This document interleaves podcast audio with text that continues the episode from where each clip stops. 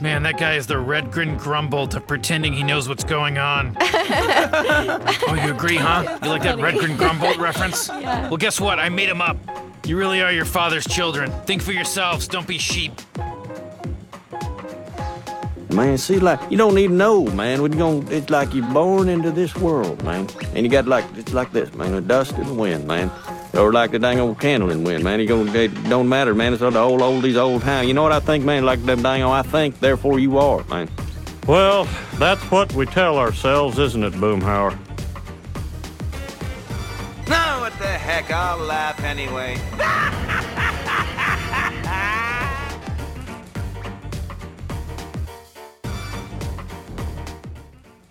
can't believe we're on the third episode of Ne Plus Ultra already. I still just can't get over the feeling that only a few months ago I was sitting, waiting, and wishing for this podcast to become a reality. And now we're already on the third episode.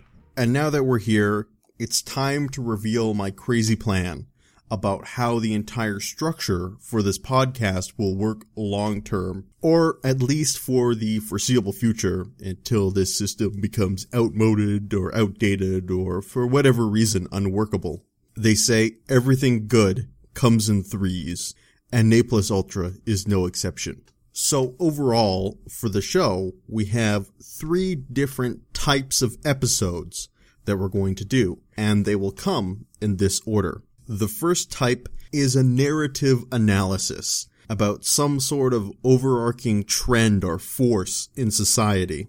Consider the first episode, which was a story about this changing of the guard, as I framed it, with baby boomers moving into retirement and millennials taking their place on deck. So episode one was a type one episode. A narrative episode is what I'm calling it.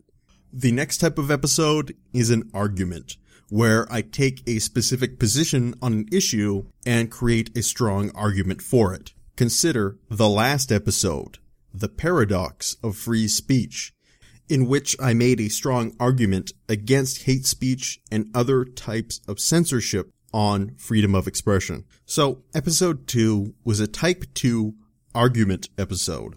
Today we are going to get to examine the final type of Ne Plus Ultra episode, which I am calling an engagement episode. In this type of episode, we engage with a work of philosophy in order to hopefully understand it better and use its insights to help see our modern society more clearly. If you know your philosophy already, then the title of this episode will clue you in to which work of philosophy we will be engaging with today. So, this episode will be a type 3 engagement episode. And the next one, episode 4, we will be going back to a type 1. And then episode 5 will be a type 2, episode 6 a type 3, and so on and so forth. But before we move into the subject matter of today's episode, I want to go back and talk a little bit about last week's episode. So, as I said before, last week's episode was an argument episode. And arguments inherently have two sides. So I knew the second episode would be far more contentious than the first. When feedback started coming in from the second episode, it was clear that while many of you agreed with my position, many of you also did not agree. But the way this disagreement was handled was awesome, and I really want to thank you guys for it. To reiterate something I said in the first episode, it's not about agreement or disagreement. The purpose of the show is to engage in a discussion of big ideas and important issues. I believe the back and forth between two sides of an argument is very beneficial and healthy so long as you can keep it in a certain equilibrium. That is to keep everyone focused on the ideas themselves and never trying to diminish or belittle each other as human beings. Because as soon as that happens, well, then everybody's guard comes up. We're no longer really discussing these ideas and it just kind of devolves into a mudslinging fest between the two sides. This scenario I'd like to avoid as much as possible. Fortunately though, that scenario was completely avoided. And that's why I really want to thank you guys. You kept the discussion in that perfect healthy place that I wanted. For those of you who disagreed with me, you were always genial and civil, and the conversations were always respectful, and criticisms were directed at the ideas themselves, never at myself or anyone else. That's a pretty rare thing these days. And it's exactly the type of atmosphere that I'm trying to create with this venture. A venue where people can discuss their ideas and conversation is kept in the realm of those ideas and doesn't devolve into personal criticisms or ad hominem attacks. So again, everybody, thank you so much. Let's continue to create this type of atmosphere so we can all grow together rather than trying to tear each other down. So, with that being said, let me officially welcome you, one and all, to the third episode of Ne Plus Ultra, Shadows on the Wall. Let me tell you why you're here. You're here because you know something. What you know you can't explain, but you feel it. You felt it your entire life. That there's something wrong with the world. You don't know what it is, but it's there, like a splinter in your mind, driving you mad. It is this feeling that has brought you to me. Do you know what I'm talking about? The Matrix. Do you want to know what it is? The Matrix is everywhere. It is all around us. Even now, in this very room. You can see it when you look out your window or when you turn on your television. You can feel it when you go to work, when you go to church, when you pay your taxes. It is the world that has been pulled over your eyes to blind you from the truth. What truth? That you are a slave, Neo. Like everyone else, you were born into bondage, born into a prison that you cannot smell or taste or touch. A prison for your mind.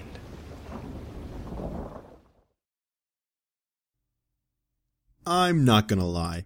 I'm a pretty big fan of The Matrix. And not just the first one, but the whole trilogy. In fact, most of my middle school and early high school years were spent in defense of the last two movies. Regardless though, when The Matrix first came out, it was praised highly for its originality and thought-provoking message. But when you dig a little deeper, you realize that The Matrix wasn't such an original idea after all. In fact, the idea of The Matrix is ancient. It predates television, electricity, and even the English language. And as great a job as he does in that movie, Laurence Fishburne is not the original Morpheus. So I'm going to offer you a third pill, the Ne Plus Ultra pill, and introduce you to the original Morpheus. You've probably heard of him before. Lived a long time ago in an ancient Mediterranean society. Of course, I'm talking about our good friend, Plato.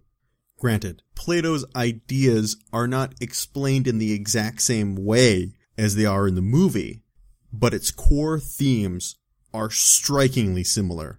In fact, the creators of the Matrix openly admitted to drawing upon Plato's cave analogy for their movie.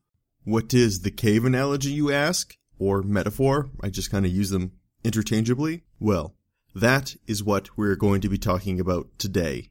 It is the prehistorical matrix, if you will. This prehistorical matrix appears in what is Plato's most influential and popular work, The Republic. The Republic, like so much of Plato's work, is a Socratic dialogue. To explain this, let me explain a little bit about Plato himself and his relationship intermingled with these other classical philosophers. Born in 428 or 427 BC in ancient Athens, Plato was the second of the three great Greek classical philosophers. First, there came Socrates, and Socrates himself may actually have never existed because we only know of Socrates' existence through Plato. Plato, allegedly a student of the great philosopher, spends much of his work recounting Socrates' exploits. Socrates himself never wrote anything down. So every time you read a Socratic dialogue, you have to understand that it's not Socrates' actual words. These are words Plato has put into his mouth, and sometimes he's put those words into his mouth for purpose. I feel this is very much the case in the Republic. I, for one, though, do believe that Socrates was a real philosopher who existed in Athens and taught his own branch of philosophy. The main reason I say this is because I feel that there's a very real difference between works that Plato deems as Socrates' work and Plato's original types of works. What's great about the Republic, though, is I feel it's the best blending of the Socratic style of philosophy and the Platonic style of philosophy. After Plato came Aristotle, who was supposedly a student of Plato's. So as you can see, these three guys kind of come as a trilogy. First, there was Socrates, A New Hope, and then Plato Strikes Back. And then finally, you wrap up this thrilling trilogy with the return of Aristotle. In this episode specifically, though, we're not going to be talking much about Aristotle. His ideas and philosophies will be discussed in a later episode. But for now, I just wanted to kind of give you the relationship between these three great philosophers. On to the Republic itself. As stated before, it's a Socratic dialogue. And in this dialogue, Socrates is conversing with a group of Athenians and foreigners on what the root of justice is. During their discussion, they naturally link justice to the conception of what good is and to explain why so many people have trouble discovering this good, Socrates crafts a metaphor for how people live their lives. Forced into darkness and ignorance, they are shackled in a prison cell, unable to tell the difference between reality and fiction. This is the famous cave metaphor.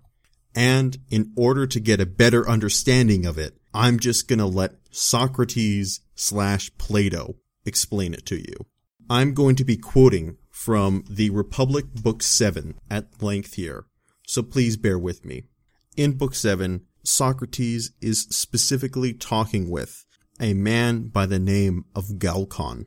So, just bear in mind, this isn't written like a narrative book, but like a dialogue in between two people. So, without further ado, let's dive in to the famous cave analogy.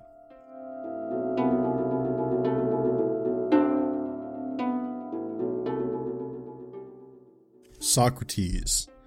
Imagine human beings living in an underground cave-like dwelling with an entrance a long way up that is open to the light and as wide as the cave itself. They have been, since their childhood, prisoners with their necks and legs fettered so that they are fixed in the same place, able only to see in front of them because their fetter prevents them from turning their heads around. Light is provided by a fire burning far above and behind them. Between the prisoners and the fire, there is an elevated road stretching on. Imagine that along this road, a low wall has been built, and a screen has been put in front of people that is provided by puppeteers. Glaucon, I am imagining it. Socrates. Also imagine then that there are people alongside the wall carrying artifacts that project above it. Statues of people and other animals made of stone, wood, and every other material. And, as you would expect, some of the carriers are talking and some are silent. Glaucon, it is a strange image that you are describing, and strange prisoners. Socrates, they are like us. I mean, in the first place, do you think these prisoners have ever seen anything of themselves and one another besides the shadows that the fires cast on the wall of the cave in front of them? Glaucon, how could they, if they have to keep their heads motionless throughout their life? Socrates, what about the things carried along the wall? Isn't the same true where they are concerned? Glaucon, of course. Socrates, and if they could engage in discussion with one another, do you think they would assume that the words they used applied to the things they see passing in front of them? Glaucon, they would have to. Socrates, what if their prison also had an echo from the wall facing them? When one of the carriers passing along the wall spoke, do you think that they would believe anything other than the shadow passing in front of them was speaking? Glaucon, I do not, by Zeus. Socrates, all in all then, what the prisoners would take for true reality is nothing other than the shadows of those artifacts. Glaucon, that's entirely inevitable. So let's take a quick second here to recap. Basically, Socrates is painting a picture of this prison in which everybody is shackled with their heads facing forward and their legs together. They can't move their heads, they can't look from side to side, and behind them, there's a fire with some puppeteers who are puppeteering various artifacts in front of them, using the fire to cast shadows on the walls in front of the prisoners. Because of their bondage and their inability to see around them, the prisoners thus have no choice but to conclude that the shadows are in fact real. Because if you've never experienced reality, how can you then tell the difference between reality and fiction?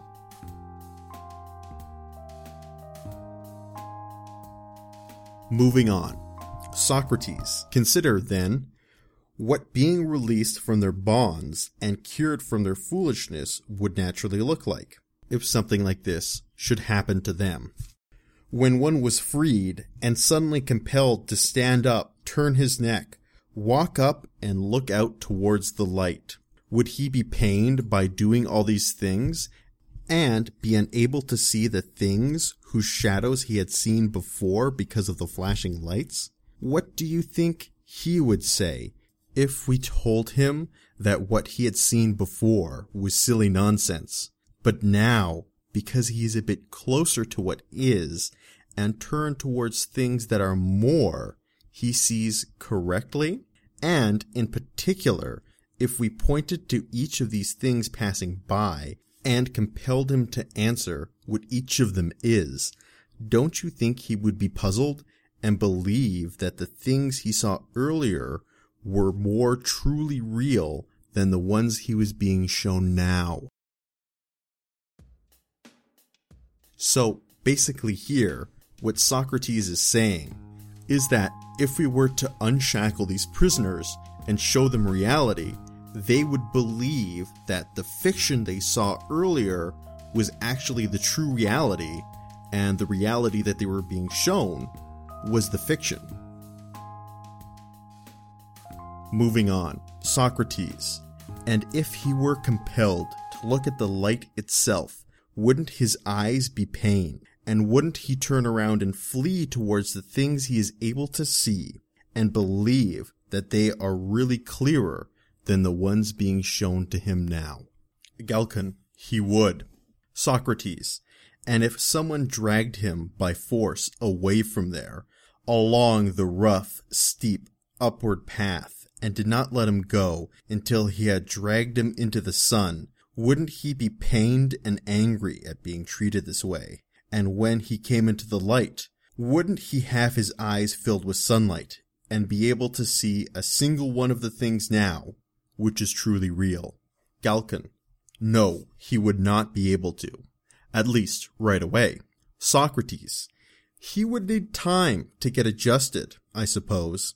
And if he were going to see things in the world above, at first he would see the shadows most easily, and then images of men and other things in the water. Then the things themselves. From these, it would be easier for him to go on to look at the things in the sky and the sky itself at night, gazing at the light in the stars and moon than during the day, and staring up at the sun and the light of the sun. Glaucon, of course. Socrates, finally, I suppose he would be able to see the sun, not reflections of it in water or some alien place, but the sun just by itself in its own place, and be able to at last look at it and see what it is truly like. Glaucon, he would have to. Socrates, after that, he would already be able to conclude that it provides the seasons and the years. It governs everything in the visible world and is in some way the cause of all things that he and his fellows used to see. Glaucon, that would certainly be the next step. Socrates, what about when he reminds himself of his first dwelling place? What passed for wisdom there and his fellow prisoners? Don't you think he would consider himself happy for the change and pity the other prisoners? Glaucon, certainly. Socrates, and if there had been honors, praises, or prizes among them for the one who was the sharpest at identifying the shadows as they passed by, and was best able to remember which came earlier, which later, and which simultaneously, and who was thus best able to prophesize the future. Do you think that our man would desire these rewards, or envy those among the prisoners who had been honored or held their power? Or do you think he would feel with Homer that he would much prefer to work the earth as a serf for another man, a man without possessions of his own, and go through any sufferings, rather than share in their beliefs and live as they do? Glaucon, yes, I think he would rather suffer anything than live like that. Are you guys starting to see where the Matrix came from yet? You know, it still blows me away that this was written 2400 years ago. Moving on. Socrates. Consider this too then. If this man went back down into the cave and sat down in his same seat, wouldn't his eyes be filled with darkness coming suddenly out of the sun like that? Glaucon.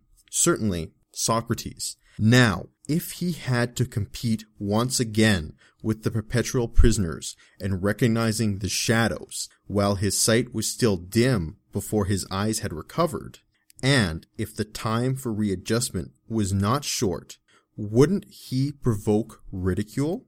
Wouldn't it be said of him that he had returned from his upward journey with his eyes ruined, and that it was not worth while to even try to travel upwards? And as for anyone who tried to free the prisoners and lead them upward, if they could somehow get their hands on him, wouldn't they try and kill him? Glaucon, they certainly would. Socrates, this image, my dear Glaucon, must be fitted together as a whole with what we said before. The realm revealed through sight should be likened to the prison dwelling, and the light of the fire inside it to the sun's power. And if you think of the upward journey and the seeing of things above as the upward journey of the soul to the intelligible realm, you wouldn't mistake my intention since it is what you wanted to hear about. Only the God knows whether it is true, but this is how these phenomena seem to me. In the knowable realm, the last thing to be seen is the form of the good, and it is seen only with toil and trouble. Once one has seen it, however, one must infer that it is the cause of all that is correct and beautiful in anything, that in the visible realm it produces both light and its source, and that in the intelligible realm it controls and provides truth and understanding, and that anyone who is to act sensible in private or in public must see it. Glaucon. I agree.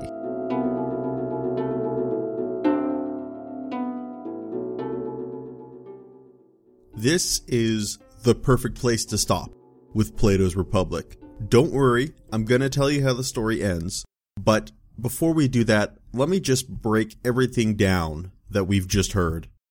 So, Socrates starts by explaining the metaphor of the cave. He starts by talking about the prisoners who are shackled and they can't move and they're watching these shadows move across in front of them. And because they've been in this cave shackled and imprisoned all their lives, they have no idea what reality actually looks like. So they think their little alcove is the real world. Now, here's where it gets interesting. Socrates slash Plato, I'm just going to keep calling him Socrates, even though we know it's written by Plato.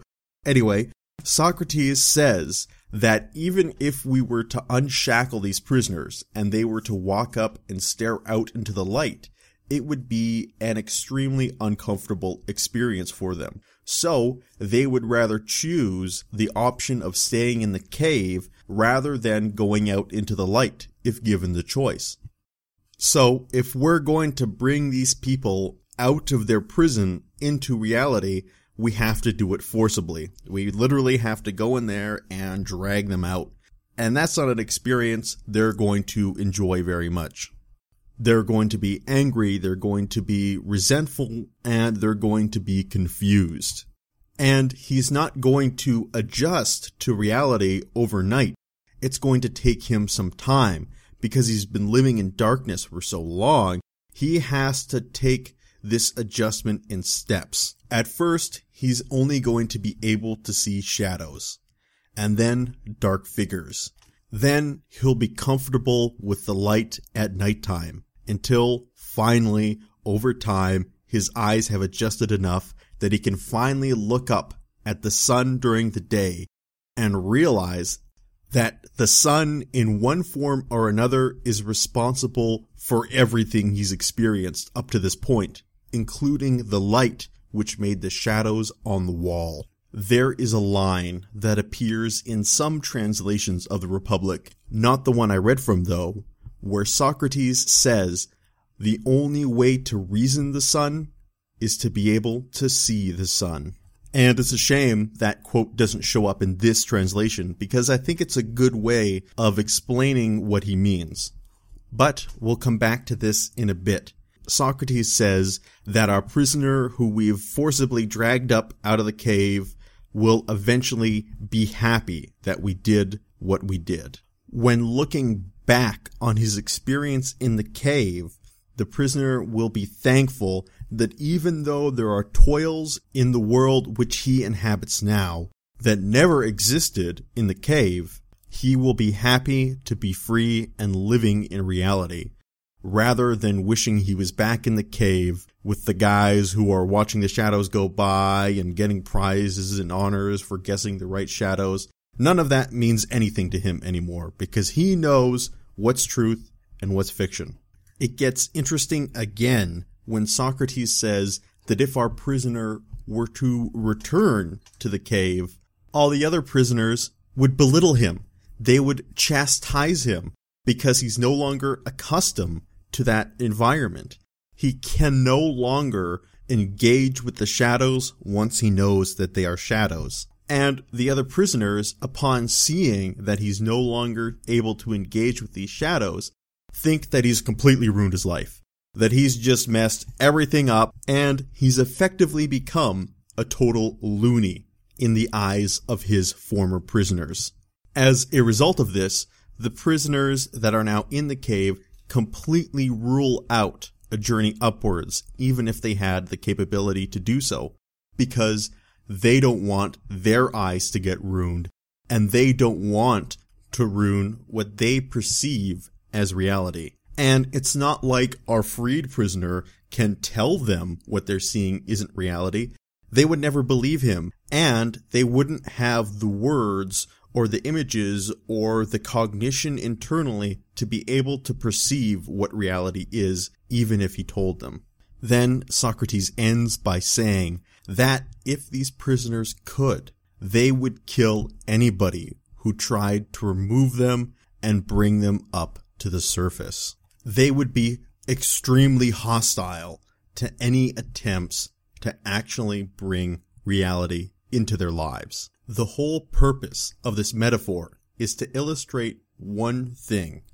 Socrates likens the sun in this metaphor to the good.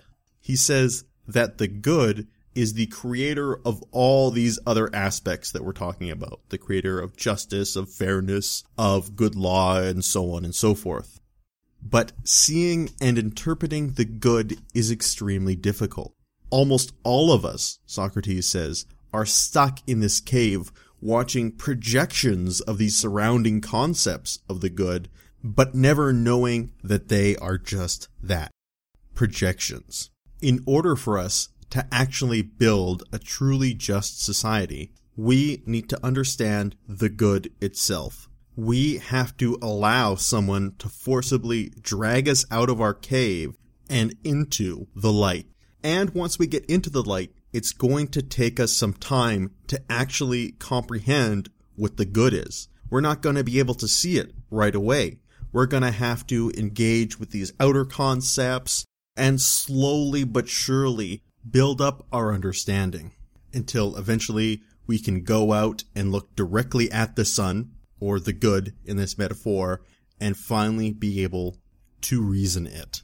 Remember that line that I talked about earlier that didn't appear in our translation? In order to reason the sun, one must first see the sun. Just replace the sun with good, and then the metaphor should become clear. In order to reason the good, we must first see the good. So, what's the whole point of this? What's the whole point of the metaphor? The end argument of the Republic is this in order to build a truly just society, we have to build a society which understands the good. In order to understand the good, we need people who are willing to drag us out of the cave and do the difficult work in order to finally be able to see the good and reason the good. The people who have done this are the only ones who are capable of ruling over society because they are the only ones capable of creating a truly good society. So, the ideal society is one which is ruled over by a philosopher king of sorts, or some council of wise elders that are able to understand the good. Basically, he's saying the perfect ruler would be someone like Plato. It's really great, right? That basically he writes this entire work of philosophy to argue that the only person capable of ruling society is himself. There are just so many things I love about this whole metaphor and about the Republic itself. But what it truly goes to show is just how long people have been questioning whether or not our reality is the real reality. But the way these people had to explain the metaphor is to me fascinating for us in our modern society, it's really easy to explain this concept, right? We can point to movies like The Matrix, or we can just say, oh, maybe our reality is a virtual reality. Maybe it's a computer simulation, or what have you. But it's not like you could have gone up to someone in ancient Greece and say, Do you think our reality is a computer simulation? And they would just clue in like that and know what you're talking about. Because there was no computers. There was no concept of programming or anything like that. So instead, you have to use a simpler metaphor. You have to use the shadows on the wall. Now, to finish off this section of the show, I want to talk about the reason I decided to do this episode in the first place, and why I think the knowledge of Plato's cave is an important piece of knowledge to have. One thing you'll notice when you study ancient philosophy, or any philosophy for that matter, is just how often those ideas infiltrate into and inspire popular culture. For example, most people don't know that The Matrix is based off of Plato's cave and, as we read, is pretty much a entire ripoff of the metaphor, just in different wrapping paper. And that's not meant to bash the creators or anything, because I love the movie. But more so, my point here is to say that if you're a person who's creative, likes to tell stories, likes to think of these kind of big ideas, then you should definitely start reading philosophical works because they are going to give you so many great ideas. As well, when you're watching a TV show, reading a book, or going to see a movie, now you'll be able to point to certain scenes and say, oh, that's based off of Plato's cave. Oh, that's based off of Kant's categorical imperative. Oh, that's based off of John Rawls' Veil of Ignorance. And it's just a cool way of expanding your mind and seeing where these great ideas came from. With that being said, there is a more serious reason that I wanted to talk about Plato's cave today. More and more, I think the lines between reality and shadows on the wall are getting blurred. And in fact, people are using shadows on the wall to obfuscate or engulf reality.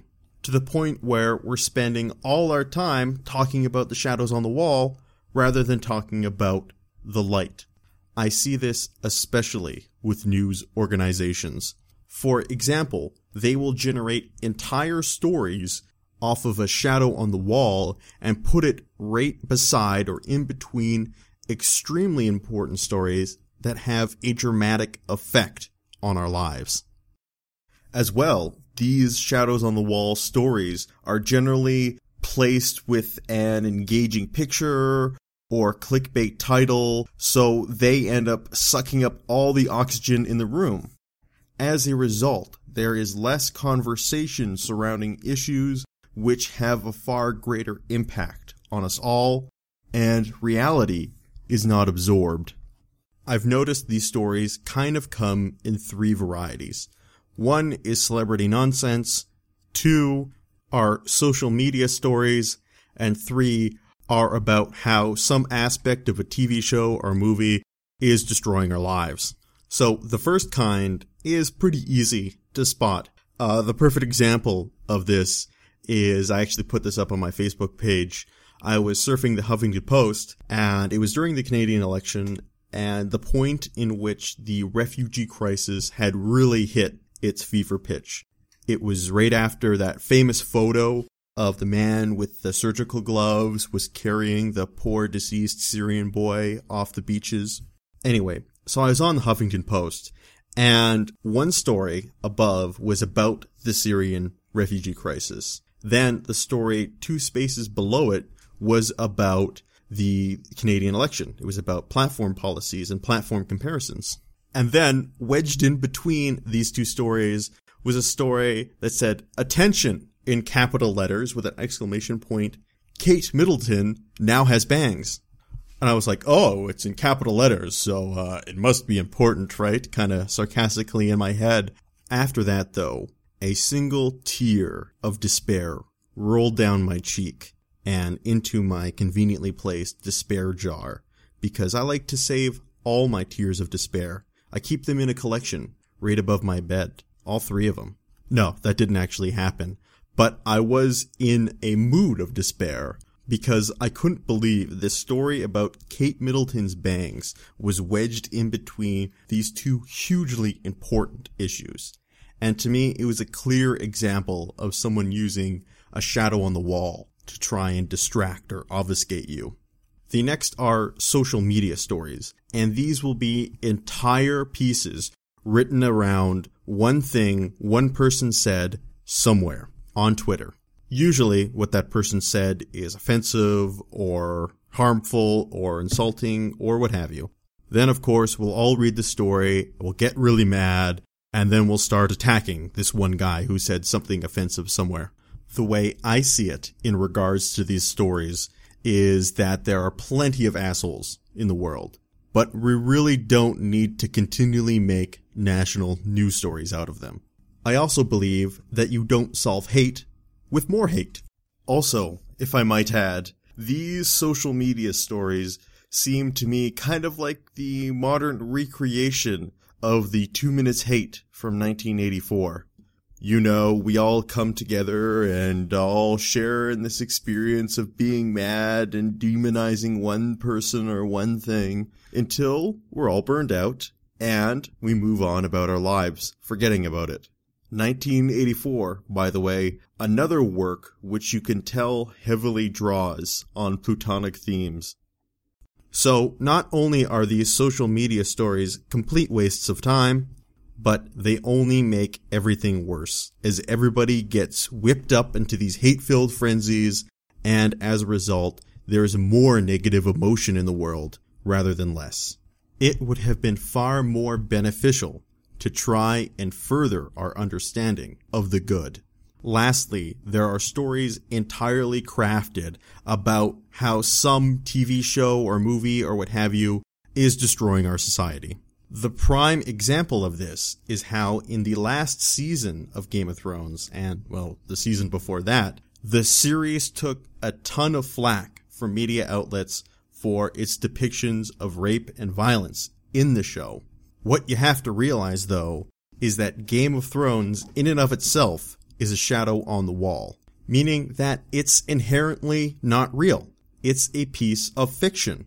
None of what happened in the show or the books actually happened in real life because all the characters involving it don't exist. People are smart enough to tell the difference between what's TV and what's real life. That's why, despite the fact TV, video games, and movies have gotten more violent and more graphic with previous taboos of what you could or couldn't put on television disappearing, that despite all this, violent crimes such as murder and rape are on the downswing. The point here is clear. You cannot correlate shadows on the wall to actions in real life. Doing so only distracts us from issues in real life that we should be dealing with. The shadows on the wall only ruin reality when you let them distract you from the truth. That's not to say, though, that we need to spend the entirety of our lives sitting here and contemplating what the good is. It's perfectly alright to enjoy forms of entertainment no matter on what platform they appear. Also, it's perfectly acceptable to use these shadows on the wall, these TV shows, these forms of entertainment to help frame and explain larger issues that affect us in real life.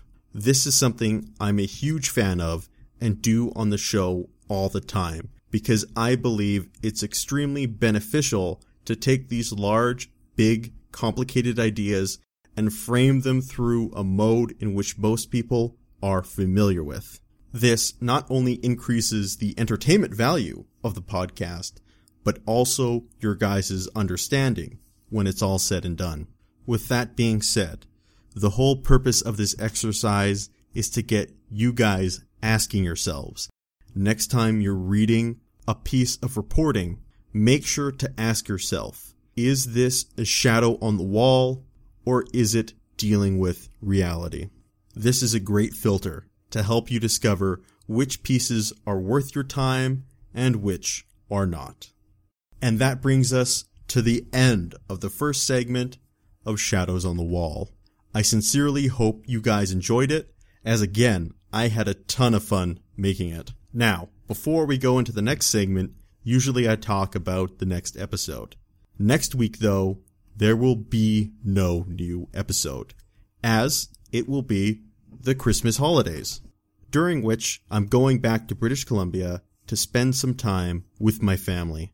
I'm really excited for it, as it's going to be my first time seeing all my family and friends since I've moved away from BC.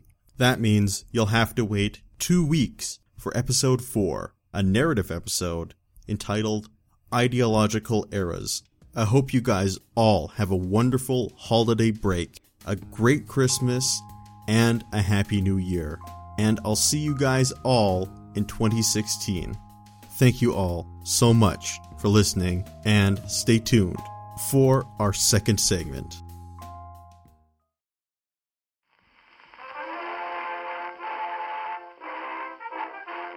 Welcome, everybody, to the second segment of Ne Plus Ultra, where we discuss various questions and topics brought up by you, the listener. So, without further ado, let's jump right in. Our first question comes from a gentleman by the name of Antoine.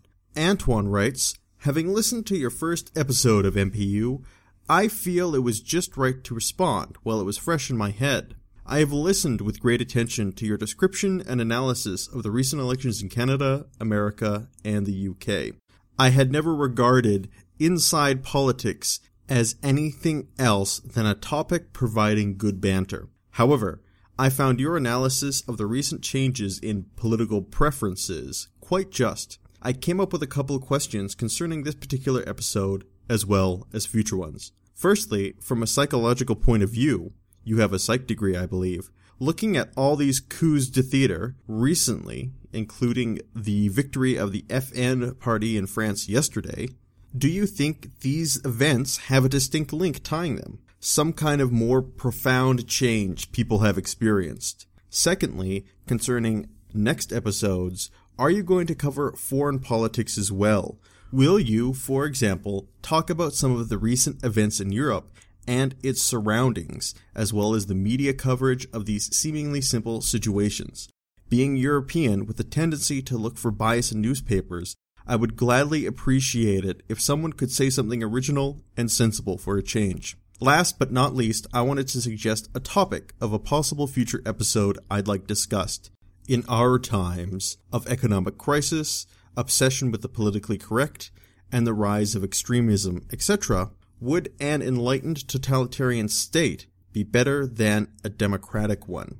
A more provocative variant of this one would be Are some countries not ready for democracy?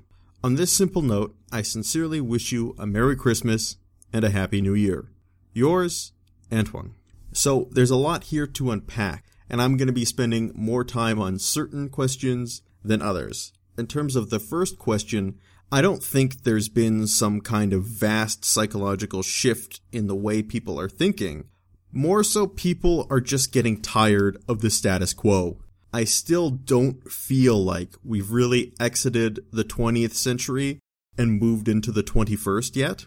And even though we've seen a dramatic amount of change technologically, we haven't seen too many changes in the political structures of our societies and I feel that people believe we are well overdue for some of those changes. Besides the French election, another good example of this would be the election in Spain, which just happened recently. Super interesting election. Spain has been really governed predominantly by two parties, a conservative party and a socialist party and intermixed with a smattering of smaller regional parties and smaller, more fringe parties. But the election the other day really put a huge damper on that two party system. So even though the conservatives actually won the election in terms of the most votes and the most seats, it was actually their worst electoral result in their history. And it's a similar story for the socialists. Even though they came in second, they took a massive battering in terms of vote count and seats. most of these votes went to two upstart parties. The first new party is a party called Podemos, and they are very much in league with the Greek Syriza party. So a coalition of very far leaning left parties brought together under one banner. The second party is a right leaning party, but not an extreme right leaning party. They are called the Citizens Party, and they advocate for a more market friendly solution to Spain's economic woes. Both these parties were running in an election for the first time in their history, and both came out with very respectable vote counts and seat tallies. With the Podemos party garnering 69 seats and the Citizens Party garnering 40 seats. The most interesting aspect of this election, though, is the fact we have no idea who the Prime Minister is going to be yet. Like we talked about in the first episode, in terms of the differences between a parliamentary system and a congressional system, although Spain's system isn't exactly parliamentary, even if you get the most seats, if you can't get to 50%, then you can't effectively govern. And once the election results were all finally processed, left-leaning parties garnered a total of 175 seats, just one short of a majority hold. But the story doesn't end there. Even though left-leaning parties won the majority of seats in this Spanish election, despite the fact they're all on the same vague ideological spectrum, these parties have huge differences. And it's not clear if they're going to be able to overcome these differences and forge a workable coalition. So, for example, even though the Socialists and the Podemos party are both on the left side of the political spectrum, they have massive disagreements in terms of Spain's role within the European Union, the amount of independence nationalist regions such as the Basques and the Catalonians in Spain should receive, and the role of immigration in society, just to name a few hotbed disagreements for these two parties. So it's going to take a little bit of time for the dust to settle here before we know who's actually going to be running the country. So the answer to the first question kind of contained the answer to the second one, which is yes, I want to talk about European politics as much as possible. For one, I'm a political junkie, so I love talking about politics no matter whereabouts in the world they're happening. And two, I want this show to have a more international feel. So I don't want to just be stuck here in North America or the UK. I want to have a very broad range of subject matters. So don't worry, we'll be talking about politics of all sorts as time goes on. But in regards to your last question, think about the show today. Plato believed that the best form of government is an enlightened dictatorship, essentially. A rule under a philosopher king who understands what's best for society. And objectively, I think an enlightened, benevolent dictatorship probably is the most effective form of government because they can get things done quicker than a democracy. And if they're doing things that benefit the people of that society, well, then a benevolent dictator could increase the welfare of that society faster than a democratic system would. The only problem here is that finding a benevolent dictator is kind of like finding a unicorn. Pretty difficult. And if you do find one, no one's going to agree with you that what you actually found is a unicorn. For me, the best example historically of a benevolent dictator would be the Roman Emperor Marcus Aurelius. Definitely a ruler I think Plato would have endorsed. Marcus Aurelius was an extremely intelligent and reflective man. He took the burdens of his office more seriously than any emperor has, and ultimately died sooner than he should, exhausted from the burdens of office. But for now, let's grant that you could find a benevolent dictator, and we all agreed that we could install them as the ruler of our society. The question is, what happens after that ruler dies? How do we choose who's next? How do we make sure the next dictator is as benevolent, caring, and contemplative as the last. As far as I can tell, there's no good way. So until we can solve that problem, even though it's messy and chaotic, democracy remains as the most effective form of governing in our society. But in regards to your question, are some countries not ready for democracy? That is a statement I strongly disagree with. I think all countries are ready for democracies, just so long as they keep them as a pure democracy.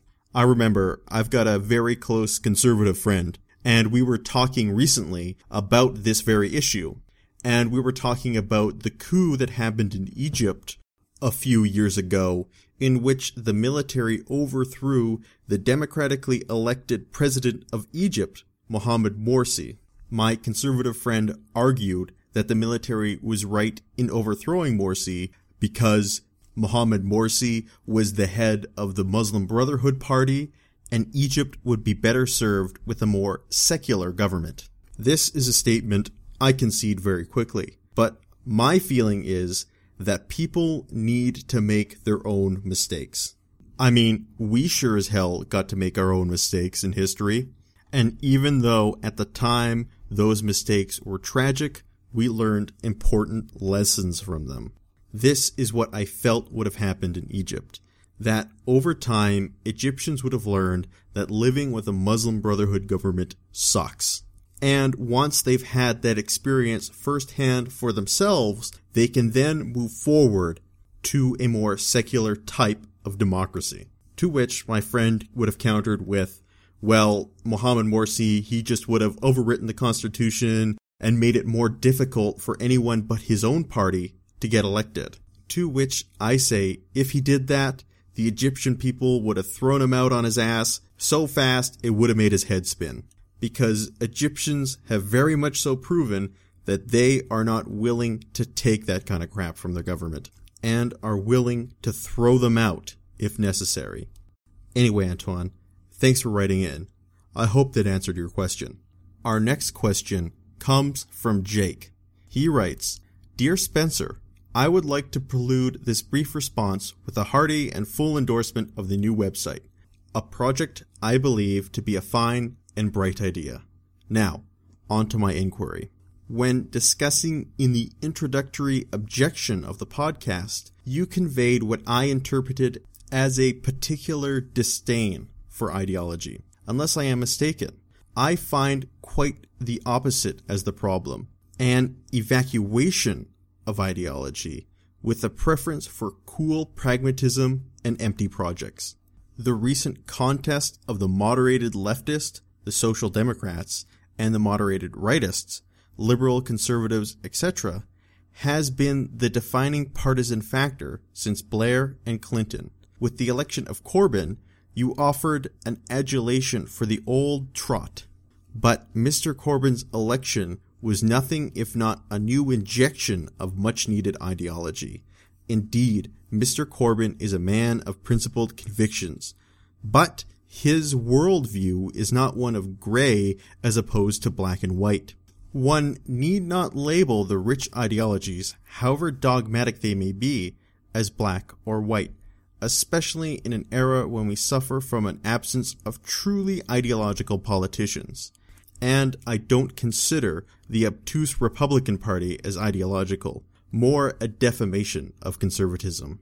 If one is to applaud Mr. Corbyn's triumph, he must recognize that it is indeed a much needed stimulus of ideology back into the political discourse. Best sincerely, Jake. This is a great question, Jake. And I do want to correct you on one thing. I did not want to give the impression that I have a particular disdain for ideology. I more so just dislike it when people warp it, condense it, or try and use it for nefarious purposes.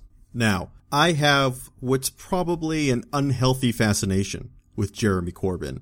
To me, he is probably the most interesting politician right now in the world.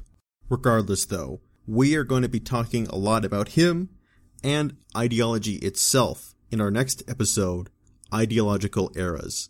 And this episode is going to be about how ideology is a relatively new development in the course of our political lives. So I really wanted to bring this up because it's a great question, it's a great email, and it dovetails perfectly into the episode which will be appearing two weeks from now. So remember, Jake, the next one is dedicated to you. Our next email comes from Liam Smith. Hello, Spencer. Another great podcast this week. I generally agree with you with what you said on free speech and found your opinions on feminism very interesting. This email may be a bit long, so don't feel like you have to read out any of it or all of it. Okay, I just won't read any any of it. Uh, our next question comes from no, I wouldn't do that. But I will skip ahead to the questions. Uh, unfortunately, I'm going to only answer one. You guys all write such great emails and such great questions that uh, I'm trying to find a way that I can try and get to them all, but still give every single one a really good, detailed, and thought out answer. Anyway, he says, My first question being, how do you think Western nations should deal with poverty in Africa? Many people argue that by giving aid to Africa, we are keeping people alive who should have died. This means that many families are becoming very large and thus become more dependent on aid agencies to feed their families. This means that the reliance on Western nations will only increase over time. Should Western nations continue to give so much aid to these countries? Or should we leave the countries alone to deal with themselves? Do Western countries have a responsibility to help those countries after they brutally colonize them? Great question. To answer this one, I am going to quote from the great Oscar Wilde and his essay, The Soul of Modern Man Under Socialism. Quote, it is far easier to have sympathy with suffering than sympathy with thought. People find themselves surrounded by hideous poverty, by hideous ugliness, and by hideous starvation. It is inevitable that they should be strongly moved by all of this. The emotions of man are stirred more quickly than man's intelligence. Accordingly, with admirable, though misdirected intentions, they very seriously and very sentimentally set themselves to the task of remedying the evils they see. But their remedies do not cure the disease, they merely prolong it. Indeed, their remedies are part of the disease. They try to solve the problem of poverty, for instance, by keeping the poor alive or in the case of very advanced schools, by amusing the poor. This is not a solution. It is an aggravation of the difficulty. The proper aim is to try and reconstruct society on such a basis that poverty will be impossible, and the altruistic virtues have really prevented the carrying out of this aim. Just as the worst slave owners were those who were kind to their slaves, and so prevented the horror of the system by being realized from those who suffered from it, and understood by those who contemplated it. If you ever get the chance to read this essay, I highly recommend you do it. It's a fantastic essay, and it's also pretty short, so you can finish it pretty quickly. But I think my position is fairly clear given what I just quoted. In your email, you asked, do Western countries have an obligation to help the countries whom they brutally colonized? I believe that Western countries have an obligation to leave those countries alone, in the sense that our meddling did tremendous damage to the region. So, I don't believe that us meddling even more will do much more to solve it. Those societies need to be restructured and the people in the region need to do the restructuring. With many of these African countries, there is so much governmental corruption that you have almost no guarantee that the money you're actually giving via charity actually reaches its intended target.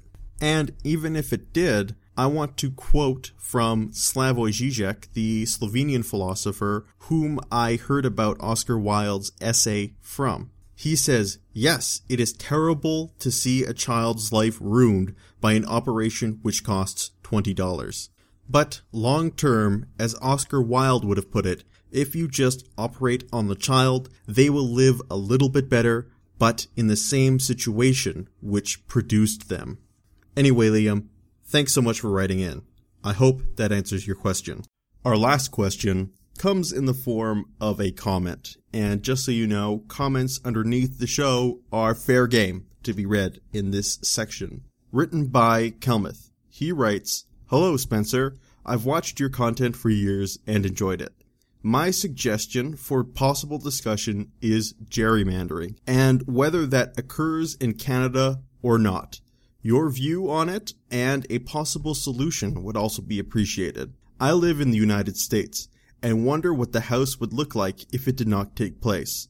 I personally believe that independent redistricting should be in the Constitution, as all elected officials should have no say in the demographics of their district. Another great point by Kelmuth. For those of you who don't know, gerrymandering is a term used to describe sort of political machinations behind the scenes which favor your party or district or representative in the next election. It's a serious problem and one of the absolute kryptonites to any democratic system. It's also very hard to spot because inherently it happens behind the scenes in that perfect realm where you exist in plausible deniability.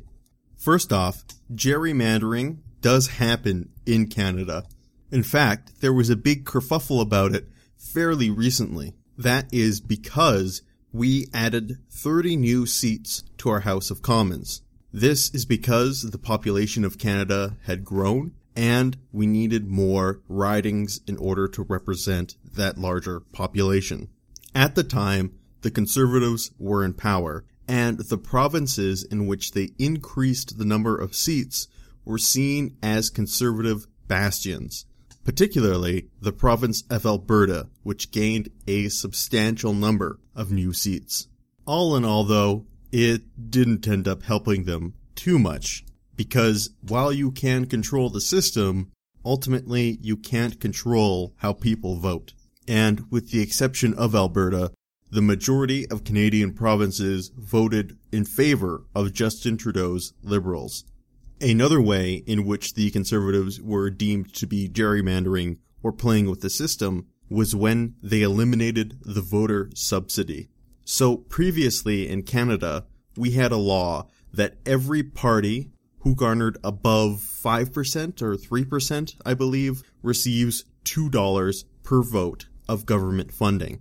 This was to ensure that all parties still had a stable base of money with which they could fund their campaigns. The conservatives took this away, however, because they had the best system for raising donations in their party.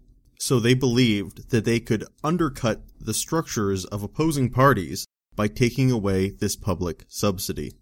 And most conservatives I talked to were in favor of this, using the weak argument that, oh, I don't want my tax dollars going to parties that I don't support. But those parties only get funding when you vote for them. So effectively, when you vote for a party, you're also giving them $2. So your money wouldn't have gone to fund other parties anyway. It was a great system, and I hope the liberals bring it back. Regardless, though, this move didn't help the conservatives because ultimately they lost the next election, as we well know. Now, to take the conservative argument for gerrymandering in Canada, they argue that Justin Trudeau, through his electoral reforms, will make it harder for conservative governments to exist in the future. Because the way our voting system works currently, the first past the post system benefits the conservatives more than any other party. So if we move to a preferential ballot or proportional representation, it will harm the conservatives the most. I always tell my conservative friends to chillax because I don't think these electoral reforms are coming anyway, but we'll see. On to the United States. The main problem with gerrymandering here comes from a variety of different factors. First, given the fact that the House of Representatives is capped at 435 members, and these seats are distributed on the population of the country, every so often congressional districts must be redrawn. Some states will gain seats, some will lose seats. some congresspeople will have their district obliterated entirely. And unfortunately, this system is susceptible to gerrymandering, a claim which has been thrown at the Republicans because redistricting early this decade ended up favoring rural areas over urban areas. And urban areas are predominantly Democratic, while rural areas are predominantly Republican. Of course, there are some exceptions, but that's just the general rule. What happened in a lot of urban centers is that districts got slammed together and certain congresspeople ended up representing huge populations of people, sometimes upwards of half a million. And rural districts became more numerous as a result, which, as stated before, favors Republicans. In fact, during the 2012 presidential election, like during every presidential election, congressional elections were held as well. And in these elections, the Democrats actually won a higher number of votes in the election, over 1 million votes to be precise.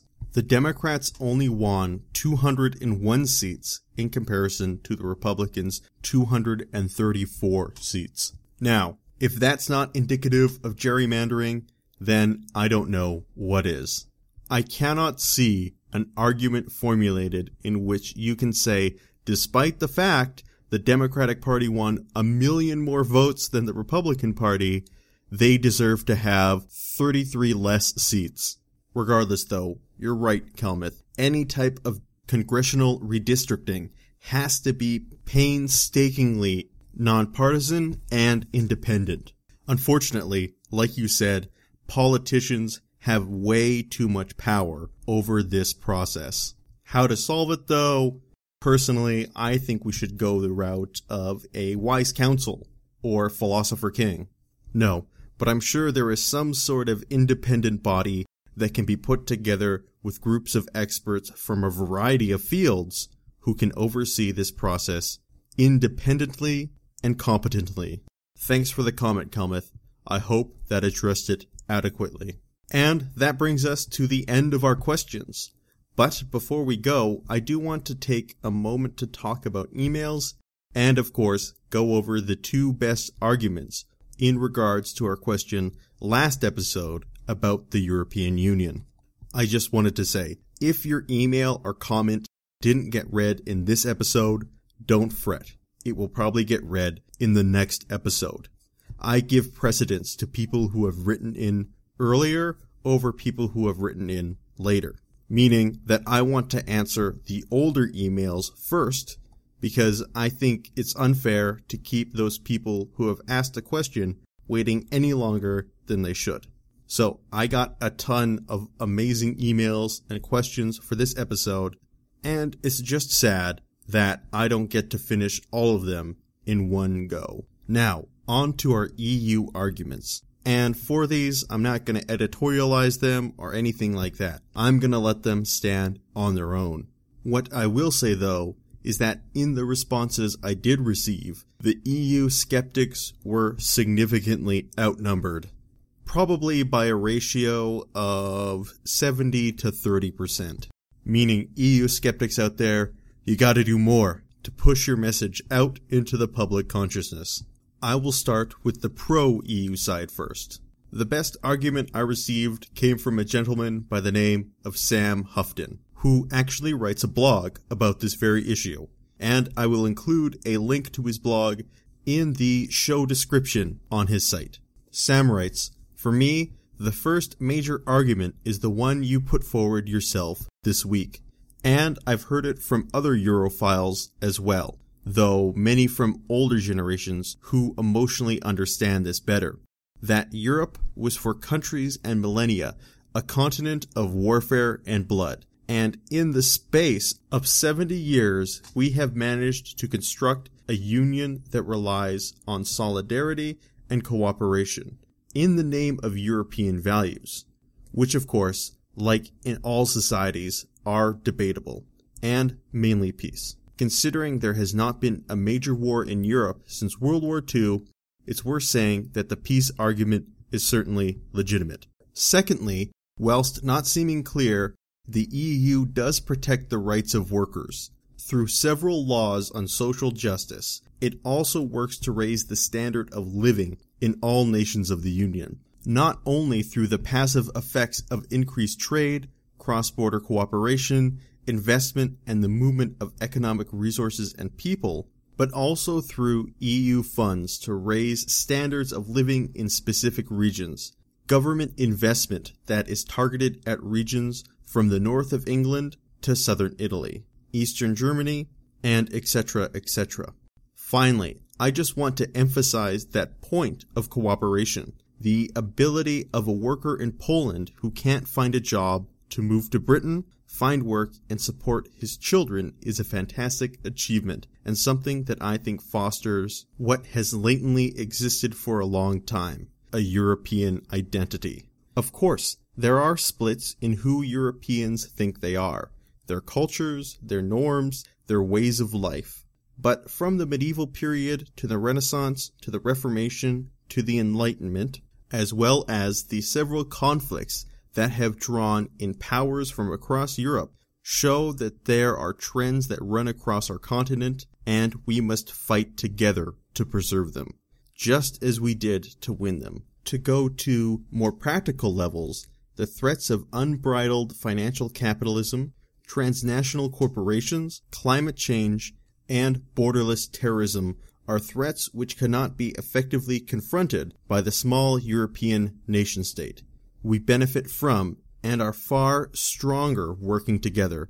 This idea goes back to the founding of the Union in 1951. Ultimately, the EU represents, for me, a thousand years of European achievement in science, philosophy, economics, and politics. It is the birthplace of our modern civilization and the mother of liberal democracy. These are things which Europeans have worked together to achieve and must work together to advance now.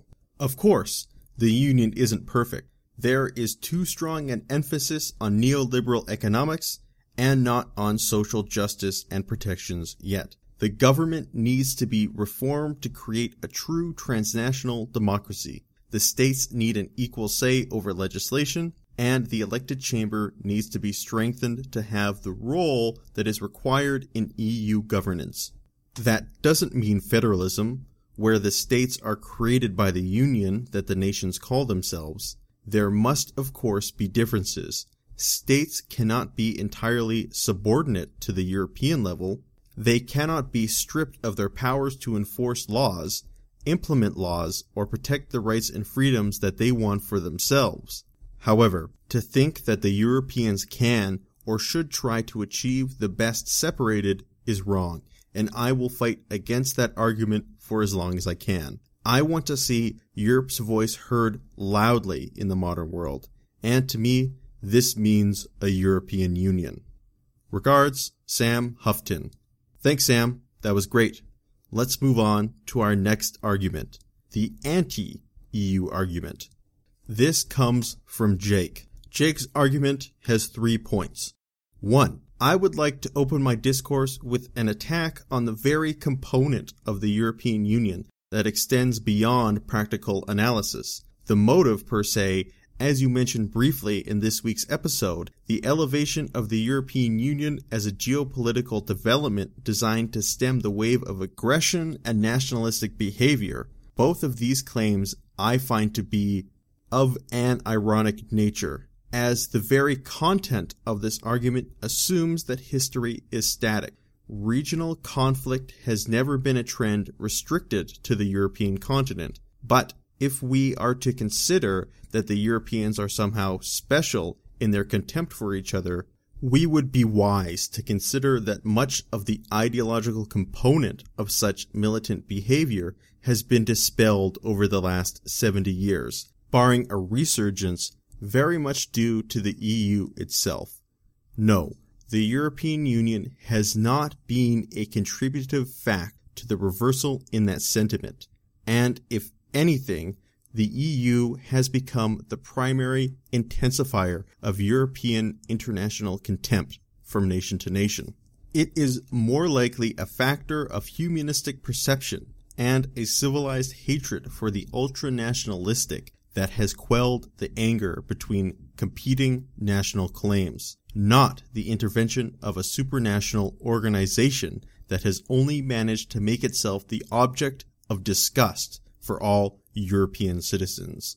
I think it takes a real utopian idealist to truly come to a conclusion like the European Union has been the primary or any defender against continental conflict. Number two, and should we be so surprised that such hatred has been aroused against the EU? Certainly not. If the EU's primary objective was to stem the tide of war, a point which is now invalidated, shall we consider the alternatives?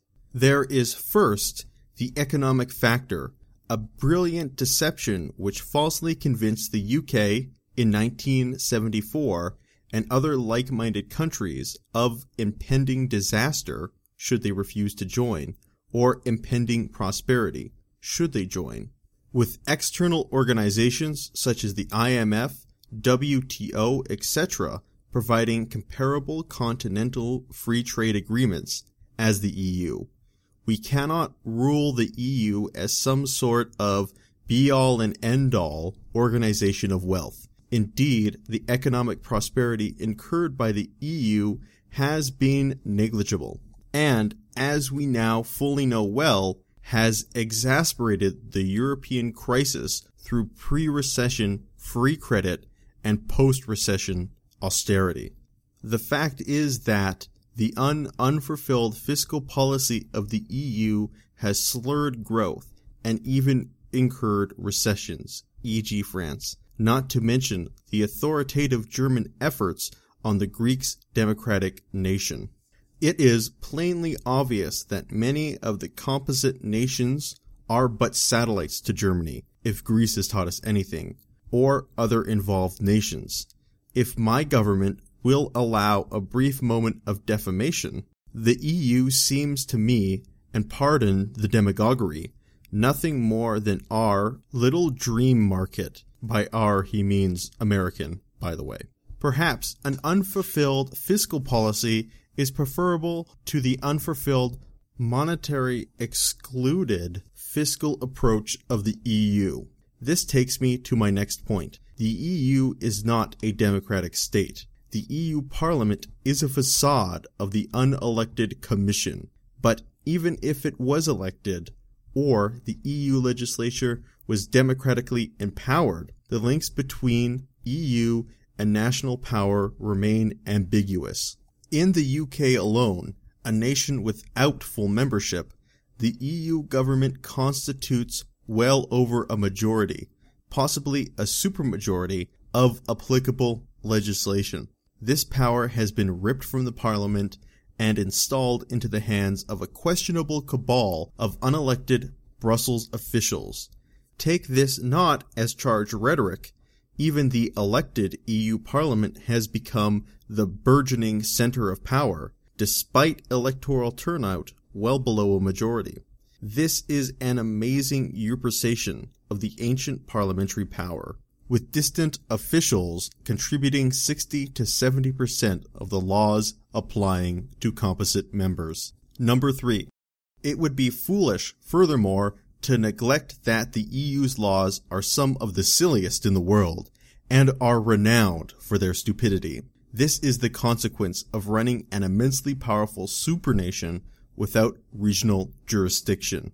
EU fishing laws and their effects come to mind, but also some absurd grocery market regulations. The EU literally seems to be playing a game of preferential policies, regulating certain things for the benefit of contributive regions to the unfortunate detriment of others.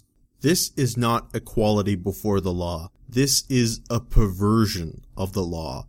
A half-elected state with preferential legislation operating as a quasi-German empire with limiting economic benefits, preventing national customs, and all the while claiming the responsibility of democracy and absolute imperative of free trade.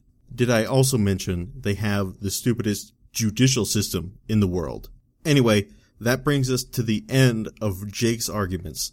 I thought both these guys did a great job.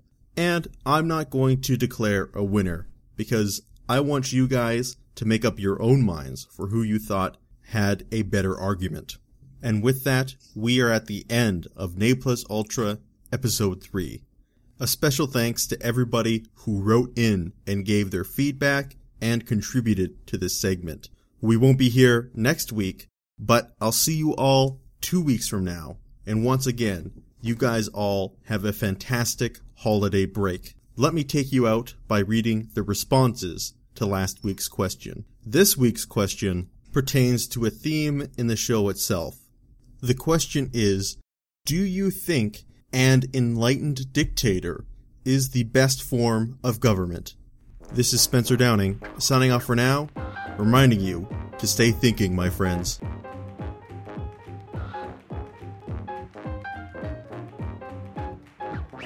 Liam writes, I believe that in our modern times, at least in the Western world, with social media, YouTube, and other independent outlets, it would be impossible to have a complete monopoly over the media. I also feel that if someone tried to gain a monopoly, it would only encourage more independent outlets to begin cropping up and speak out against the monopoly in question. Dieter writes Media conglomerates are a serious threat to free speech. As their power grows, the big conglomerates could become the only voice left being heard, which in effect terminates free speech. To a lesser extent, it could be used to heavily influence public opinion and thus the result of elections. Michael Simmons brings up a point which is not in a direct response to the question we asked, but definitely fits into that realm. He writes, It seems to me that if a person or group has a huge amount of power, like money or political influence, then certain responses would cross into the realm of actions and could be justified against their speech, especially if it is proven that their speech is causing some real harm beyond simply offending someone. That's all, folks. Have a Merry Christmas and a Happy New Year.